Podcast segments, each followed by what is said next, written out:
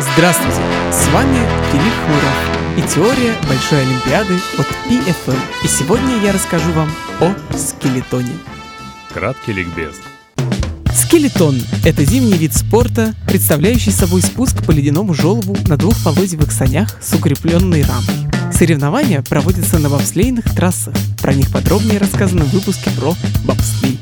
Только по этим трассам спортсмены спускаются головой вперед. Господи, это самый опасный вид спорта. Наверное, поэтому так и называется. Скорости здесь запредельные, порядка 80, а то и 100 км в час. На старте спортсмен разгоняет санки по специальной колее, далее управляет движением за счет балансирования и переноса веса на определенную часть тела из специальных шипов на ботинках. Соревнования на Олимпиаде в Сочи будут проходить в центре Санки с 13 по 15 февраля структура соревнований. Соревнуются здесь как мужчины, так и женщины, причем различий в трассе абсолютно никаких. Победитель определяется по сумме результатов в четырех заездах. Очередность выхода на трассу определяется следующим образом. В первой попытке положение определяет квалификация. Далее спортсмены стартуют по порядку, от показавшего последнее время в попытке к показавшему первое. Поэтому скелетон – довольно зрелищная дисциплина. По всей трассе стоят временные отсечки, по которым можно отслеживать, как спортсмен отыгрывает по сотой доли секунды у соперника мировые лидеры.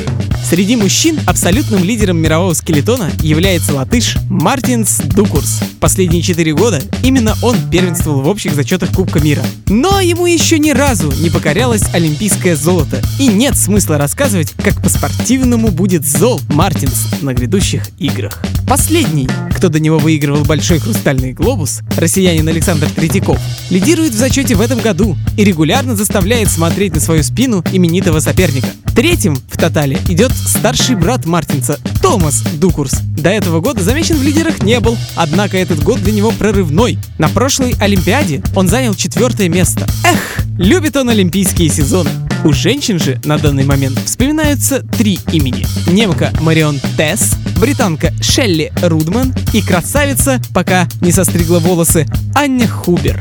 Также среди лидеров, возможно, мы увидим канатку Сару Рид. Однако конкуренция в современном скелетоне у женщин велика, поэтому не факт, что победительницей окажется одна из этих красоток наши олимпийцы. На эти соревнования сборная России получила максимальную квоту по три человека. Про главную нашу олимпийскую надежду Александра Третьякова я уже рассказал. Однако не он один тащит нашу сборную. На последнем чемпионате мира мужчины искренне порадовали, заняв почти весь пьедестал. Победителем стал Третьяков, третьим же стал Сергей Чудинов. Так что здесь надеемся на золото. А может и не только. Также выступит Никита Трегубов.